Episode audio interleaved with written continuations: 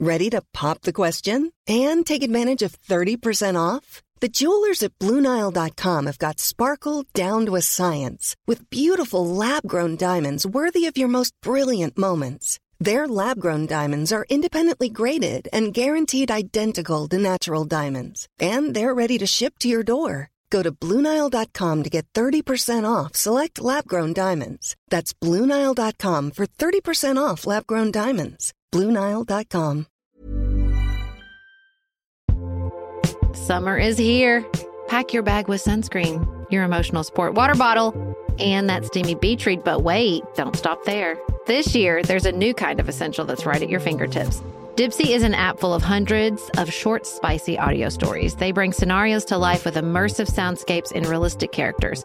Discover stories about second chance romances, adventurous vacation flings, and hot and heavy hookups. And there's a growing library of fantasy series with werewolves, Greek gods, goddesses, Regency era historical fiction, and fairy smut. To explore the bounds of your pleasure, new content is released every week, so in between listening to your favorite stories again and again, you can always find something new to explore. Dipsea offers a modern approach to romance through high quality and captivating audio fiction. For listeners of the show, Dipsea is offering an extended 30-day free trial when you go to dipseastories.com slash pantsuit.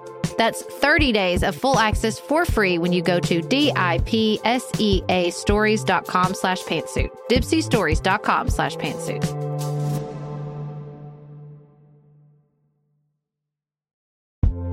Do you want a bra that's sexy or a bra that's comfortable? Thanks to Third Love, you can have both. Third Love was started to take all the frustration, ick, and ugh out of bra shopping. That's why they make solutions for every bra problem, aka problems. Their bras make it easy to bring back perkiness you haven't seen since high school, get smoothing you know where, and have straps that actually stay put. Designed at their headquarters in San Francisco and made from premium materials, they put every style through hours of wear testing on real women, including themselves, before it's given the stamp of boob approval. Comfort and support are guaranteed. Plus, whether you're a double A cup or an H cup, their virtual fitting room will help you find your perfect fit fast. They even invented half cups. No more feeling stuck between two cup sizes that don't fit. It's time to get your problem solved. Visit thirdlove.com and get $15 off your order with code PODCAST15.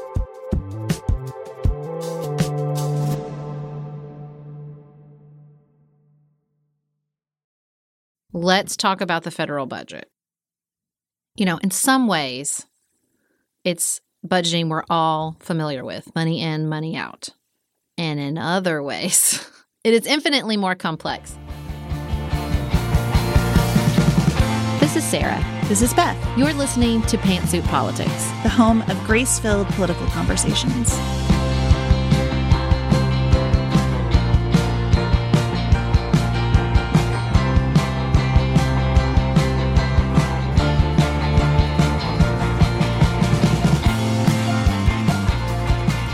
Everyone. It's Friday, and a lot is happening.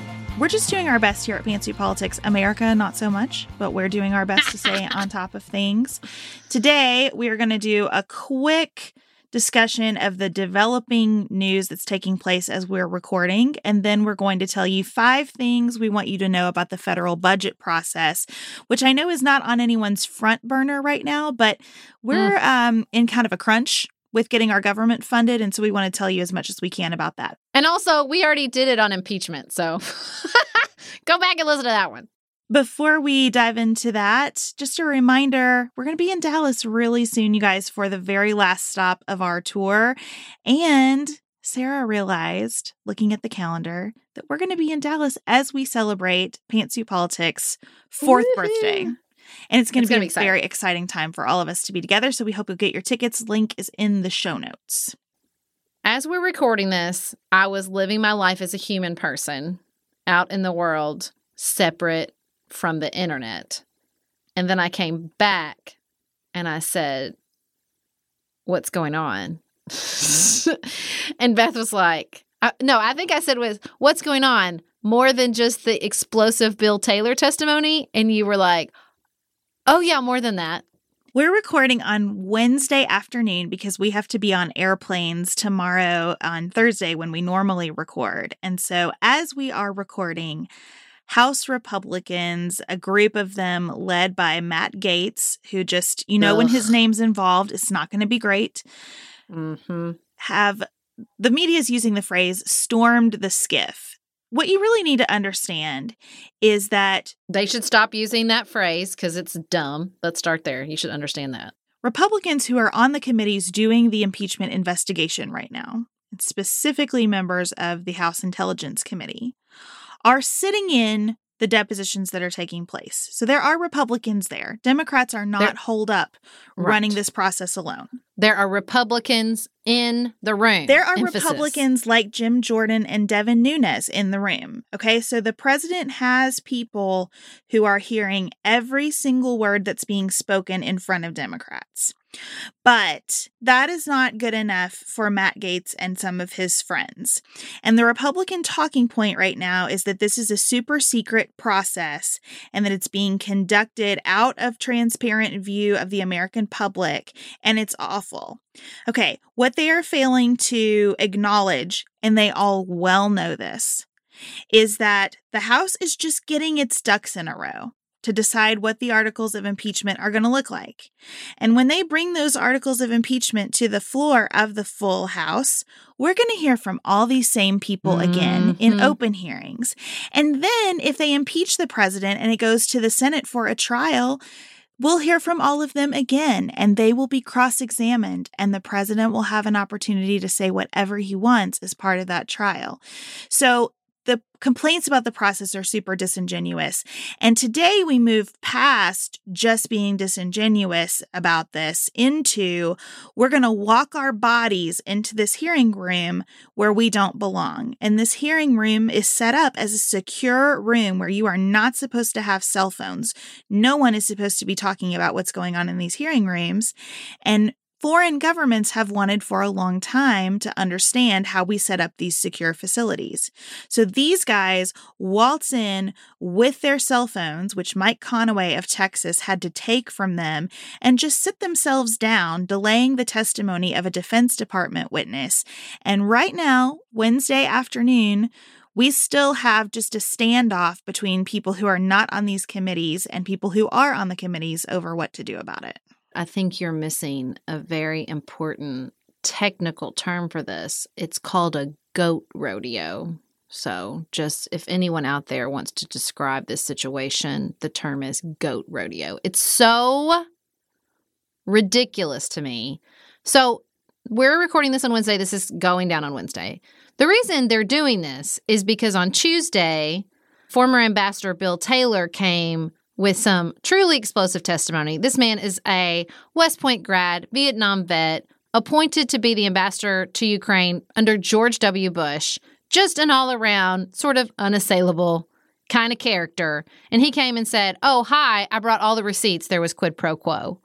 Not just for the military aid, but also for a meeting with the president. There was a shadow, basically foreign policy going on this was really truly bad. Let me let me explain it to you. And so to deflect from this incredibly damaging testimony they have staged a goat rodeo.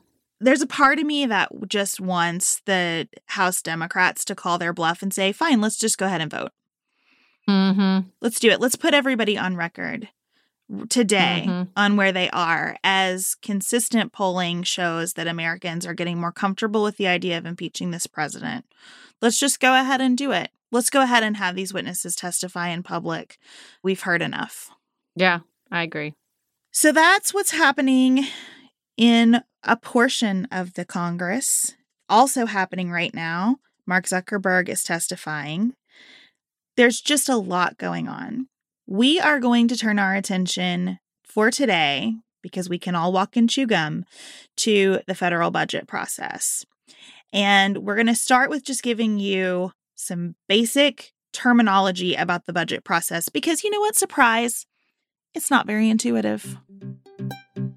We will be right back after this short message from our sponsor. Summer is here. Pack your bag with sunscreen, your emotional support water bottle and that steamy beach read. But wait, don't stop there. This year, there's a new kind of essential that's right at your fingertips Dipsea is an app full of hundreds of short, spicy audio stories. They bring scenarios to life with immersive soundscapes and realistic characters. Discover stories about second chance romances, adventurous vacation flings, and hot and heavy hookups. And there's a growing library of fantasy series with werewolves, Greek gods, goddesses, Regency era historical fiction, and fairy smut. To explore the bounds of your pleasure, new content is released every week, so in between listening to your favorite stories again and again, you can always find something new to explore. Dipsea offers a modern approach to romance through high quality and captivating audio fiction. For listeners of the show, Dipsea is offering an extended 30-day free trial when you go to dipseastories.com slash pantsuit. That's 30 days of full access for free when you go to D-I-P-S-E-A stories.com slash pantsuit. dipseastories.com slash pantsuit.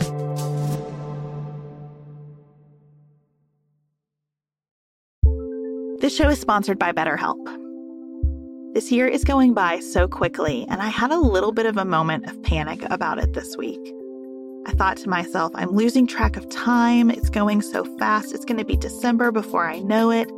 My kids are growing up, and I just kind of was spinning out. And I stopped and I closed my eyes and I pictured my last therapist, who I haven't seen since the end of 2020. But I remember the way he talked me through these issues, and I sort of channeled his energy and put my feet on the ground and thought, this is just how time feels now, and there's nothing wrong with that or right about it. It just is. Those skills that I learned in therapy are so important to helping me take a second to celebrate what's going right and decide what I want to adjust for the rest of the year. If you're thinking of starting therapy, which I cannot recommend enough, give BetterHelp a try. It's entirely online, designed to be convenient, flexible, and suited to your schedule. Just fill out a brief questionnaire to get matched with a licensed therapist and switch therapists at any time for no additional charge. Take a moment. Visit betterhelp.com slash pantsuit today to get 10% off your first month. That's betterhelp, H-E-L-P dot com slash pantsuit. The second most stressful thing after planning a trip is packing for it. This is true. This is a true story. I have just told you the clothes I have don't fit. They don't go together the way I want them to, or I'm missing some essential piece. And then I discovered Quince. It's my go to for high quality vacation essentials like this premium European linen dress that's going to get us all through the heat wherever we're traveling. Blouses and shorts from $30, washable silk tops, premium luggage options, and so much more. All Quince items are priced 50 to 80% less than their similar brands. By partnering directly with top factories, Quince cuts out the cost of the middleman and passes the savings on to all of us. And Quince only works with factories that use safe, ethical, and responsible manufacturing practices and premium fabrics and finishes. I got big plans for my Quince chiffon pleated skirt. In Japan, they like a loose, flowy look over there to battle the heat. I will be adopting that strategy with that skirt. Pack your bags with high quality essentials from Quince. Go to quince.com slash pantsuit for free shipping on your order and 365 day returns. That's Q U I N C E dot com slash pantsuit to get free shipping and 365 day returns. Quince.com slash pantsuit.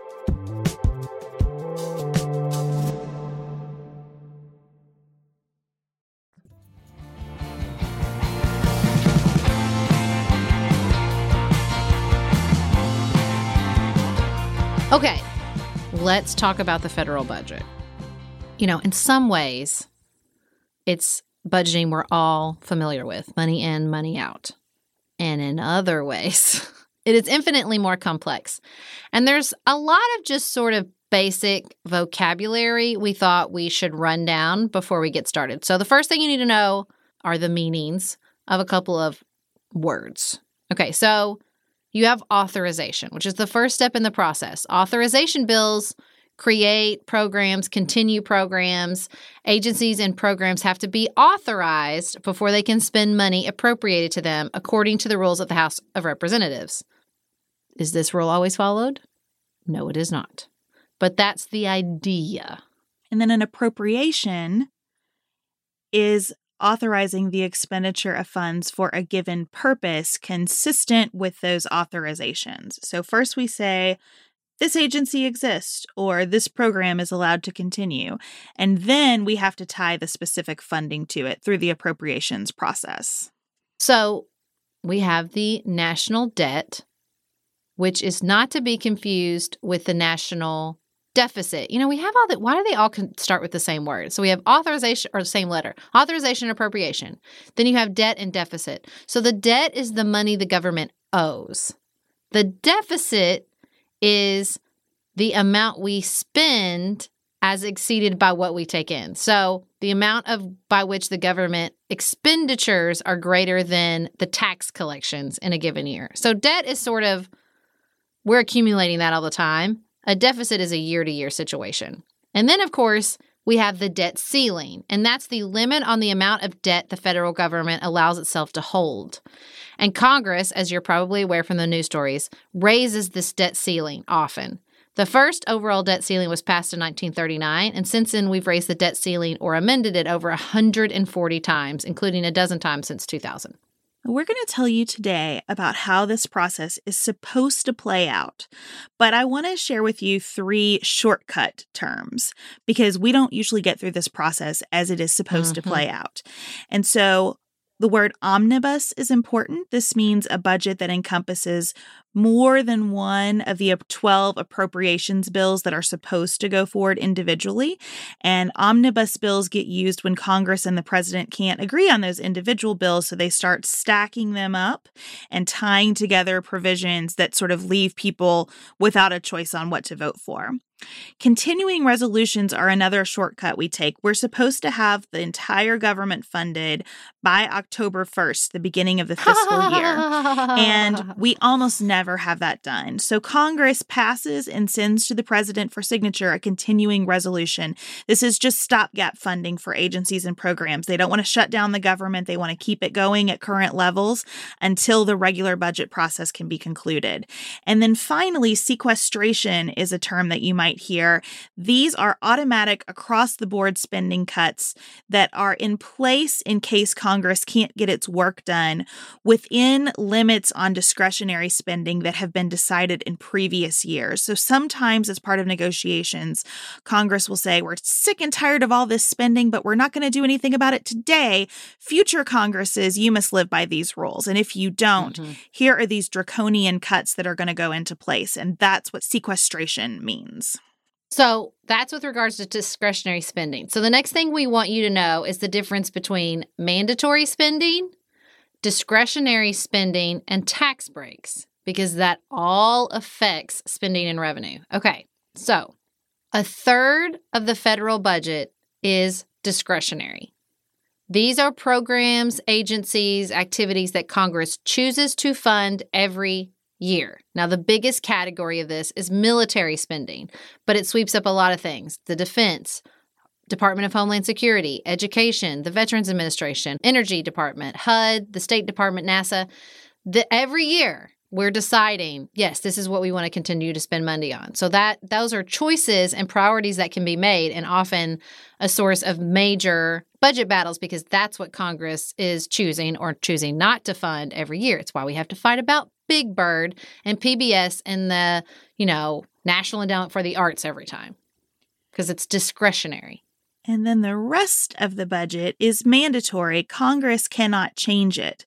When Congress created Social Security, Medicare, Medicaid, it mandated the eligibility for participating in those programs. And it said if people are eligible, you have to pay these benefits. That's why they're called entitlement programs. This also includes SNAP, the Supplemental Nutrition Assistance Program, and a pretty significant amount of federal spending on transportation.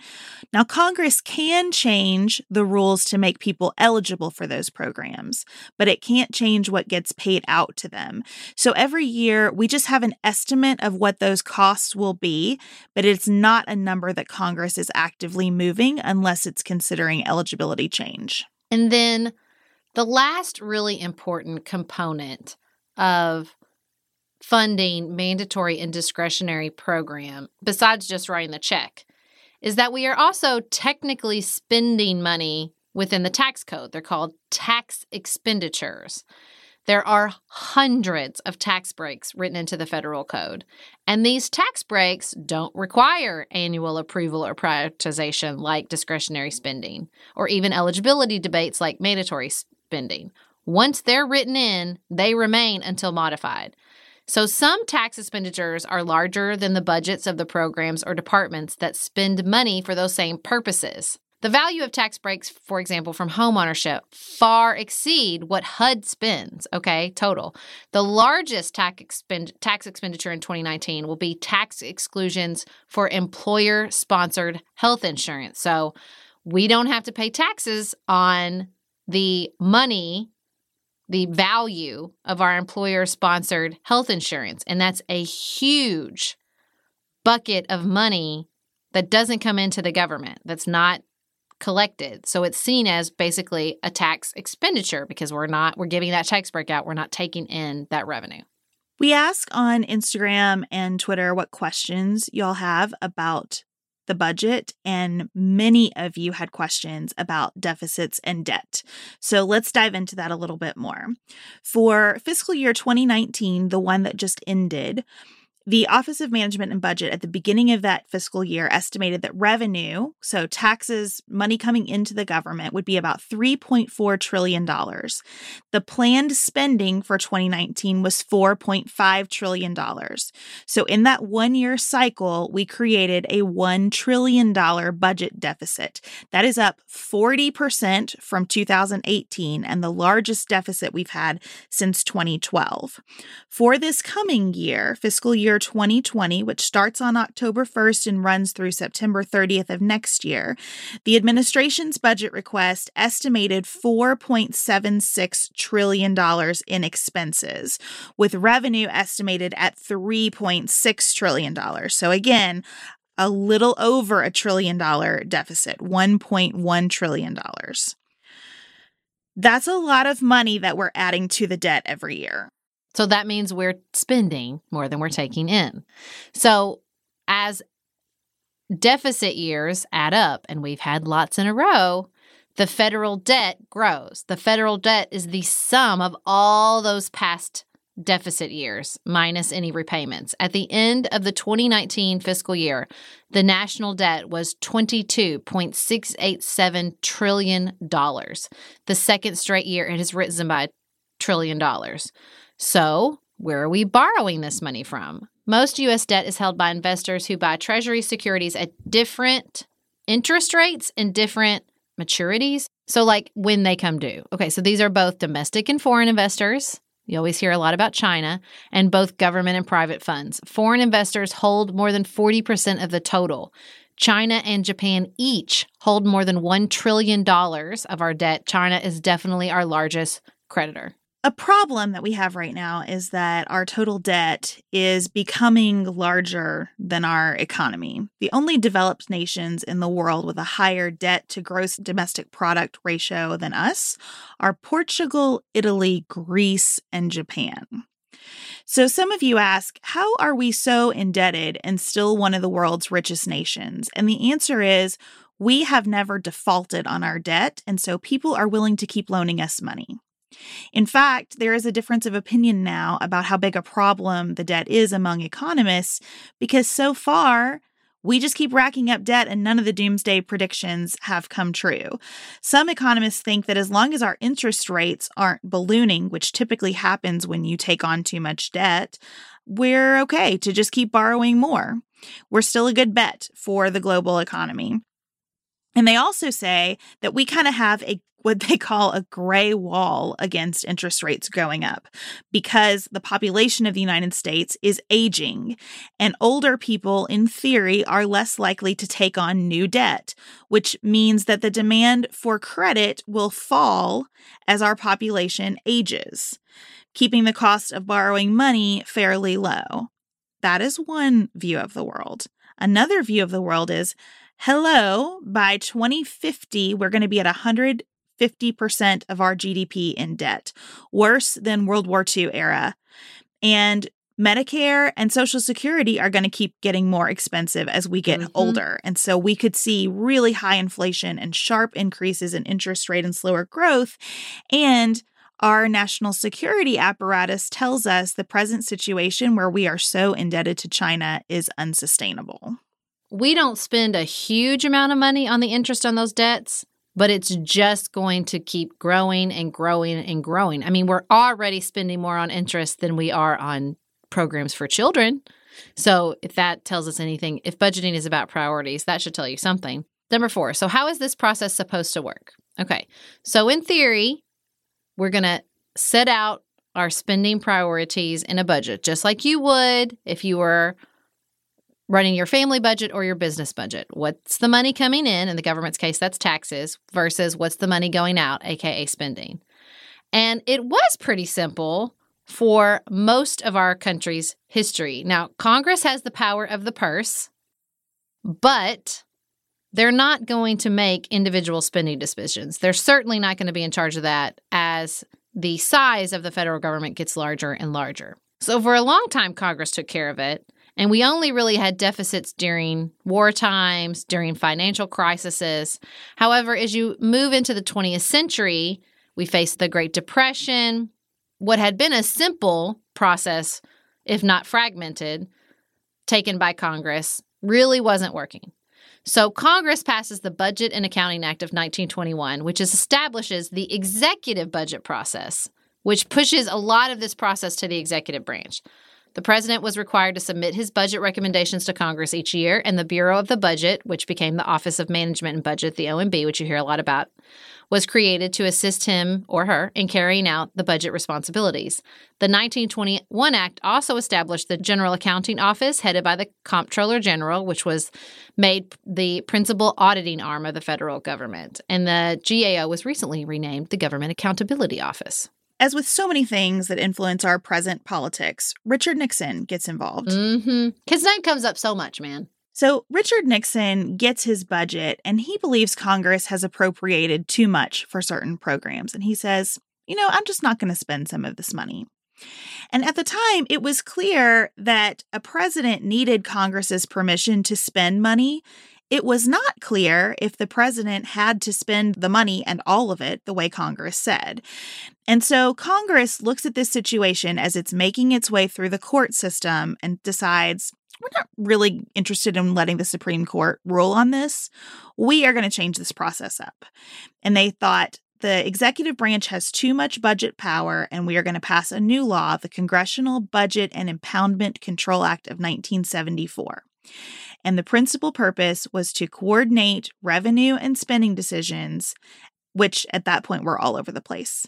And so it established the CBO, the Congressional Budget Office, and directed it to provide data and analysis of the federal budget. And it really set in motion the five main steps of the federal budget process today, which we're looking at at a very high level. Right, because it never works like this. That's going to be number five. so the president submits a budget request to Congress. And just a, a, little time out, we're setting up the president submitting his budget as the first step in the process. But in reality, months before that, all the agencies and programs within the executive branch are submitting their budget request to the White House. Then the White House puts together the document and sends that to Congress supposedly and usually by the first Monday in February. Then the Congressional Budget Office submits economic and budget reports to congressional budget committees. And if you remember, I mean, everybody was sort of waiting with bated breath for the CBO reports on like the tax cuts. They're really seen as instrumental and usually nonpartisan in sort of putting forth what they think will happen with this legislation. The purpose of this the president's budget is for the president to recommend overall fiscal policy. It shares the president's priority for federal programs and recommendations for spending and tax policy changes. We do quite a bit of hosting here at the Silvers household, and I think there is nothing that completes a table for dinner like a beautiful loaf of bread. And Wild Grain has made that so simple because they send gorgeous loaves of sourdough bread. Lots of spins on the ingredients, but always just this fantastic, high quality, easy to bake in 25 minutes or less from frozen bread that turns out perfectly every single time. I also have to tell you about the free croissants for life that come with your wild grain orders. And those croissants make the morning, your brunch, maybe your late night snack flaky and like you're sitting in a French cafe and they're just perfect every single time. That's what I love about Wild Grain. It's easy, it's consistent, it's fully customizable. It is the first ever bake from frozen subscription box for sourdough breads, fresh pastas, and artisanal pastries. For a limited time, you can get $30 off the first box plus free croissants in every box when you go to wildgrain.com slash pantsuit to start your subscription. You heard me. Free croissants in every box and $30 off your first box when you go to wildgrain.com slash pantsuit. That's wildgrain.com slash pantsuit, or you can use promo code pantsuit at checkout.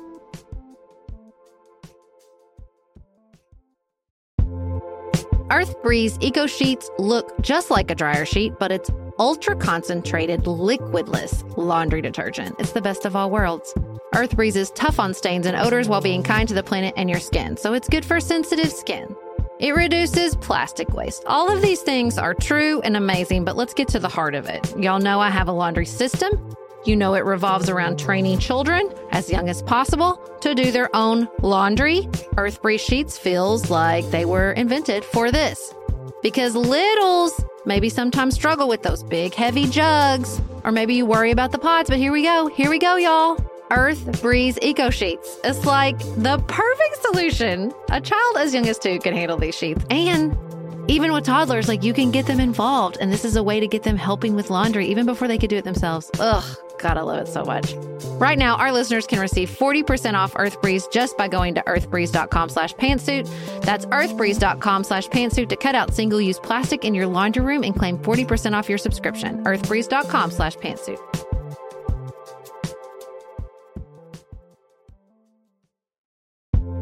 Do you want a bra that's sexy or a bra that's comfortable? Thanks to ThirdLove, you can have both. ThirdLove was started to take all the frustration, ick, and ugh out of bra shopping. That's why they make solutions for every bra problem, aka problems. Their bras make it easy to bring back perkiness you haven't seen since high school, get smoothing, you know where, and have straps that actually stay put.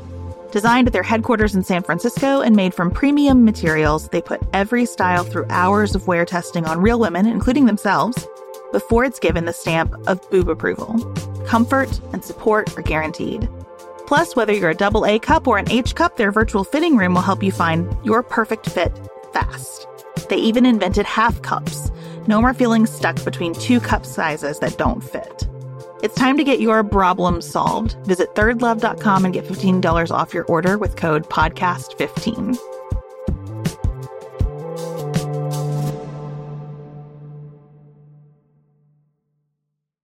And then the House and Senate go to work. In each chamber, you have hearings going on, questions being put to officials, and each chamber drafts budget resolutions. Budget resolutions are kind of like here are our thoughts as we go through this process. They're guidelines, and they set limits on how much each committee that's going to work in a more granular way on the budget can spend or how much they can reduce revenue in bills that they're going to consider. So much goes into this process, and sometimes Congress uses a special procedure called reconciliation to think about the big picture in terms of taxes or deficit reduction or entitled programs. Sometimes they're considering those those automatic across the board budget cuts, sequestration. And so they work on their individual budget resolutions, they bring them together and reconcile them, and once they have a budget resolution, they give it to the congressional committees. It is not a law that goes to the president president for signature. It's just guidance and direction to those committees that go to work. So then the House and Senate appropriations subcommittees mark up these appropriation bills and there are usually 12 of them and they put those together in the omnibus recently when we actually had some of these appropriation bills passed they were put they put them together in what they called mini buses not all 12 together but in different groups then the president signs each of these appropriation bills and the budget becomes law so that is how it's supposed to go. It often does not go that way. yeah. Yeah. Mm-hmm. Yeah. Since the enactment of this current process in the 70s, there have been a total of 22 funding gaps in the federal budget, and 10 of those have led to federal employees being furloughed.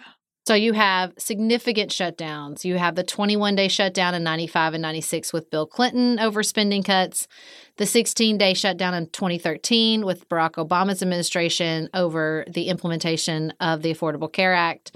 Then, of course, we have the 35 day shutdown in 2018 and 2019 during the Trump administration caused by a dispute over funding of an expansion of the border wall. This year is a little different because in February 2018, Congress enacted a bill to guide spending for 2019. So that budget resolution process was already done.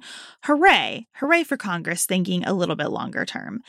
And yet, we are still not out of this process. Basically, the border wall has once again stalled everything out.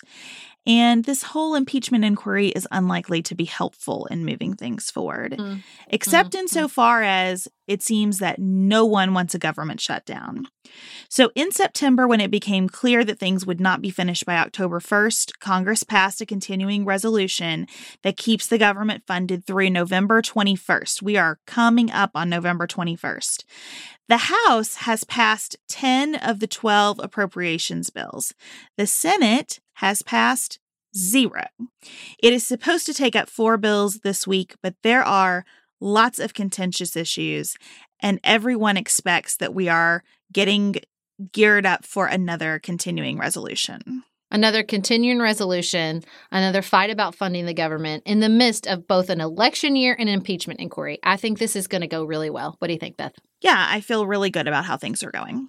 Mm-hmm, mm-hmm. One other quick thing someone asked us if Congress actually reads these budget bills, and I don't know how to answer that question except to tell you that since those 12 sets of bills are so often combined into omnibus bills or continuing resolution omnibus or cromnibus bills or minibus bills and sometimes can be actually thousands of pages long. In 2006, a watchdog group drafted the Read the Bills Act, which would require mm. members of Congress to at least get full copies of what they are voting on. So there you have it. We owe an incredible debt to Tara Lee, who helped us with this research and put together like the most amazing document and has volunteered to be sort of Pantsuit Politics research assistant. And we want to send her all the love and probably a cookie cake. And we appreciate all of you very much. Stay with us on social media. One quick follow up to Tuesday's episode. Everyone wants the nativity I described, and you are wise to want it because it's fabulous. What you need to do is go on Instagram and follow Being Sarah Dixon, S A R A D I X O N, Being Sarah Dixon, and sign up for her email newsletter, which is where all the good shopping of her stuff happens. She's she makes these things individually, so it's not like you can just hop on Amazon and order 15 of them. They're so beautiful, totally worth the wait. So get her email. You'll be thrilled that you did. And hopefully, everyone will have one of these beautiful nativities in their homes for the holidays. We'll be back with you here on Tuesday to talk about our thoughts related to the budget process, including things like a balanced budget amendment. Until then, keep it nuanced, y'all.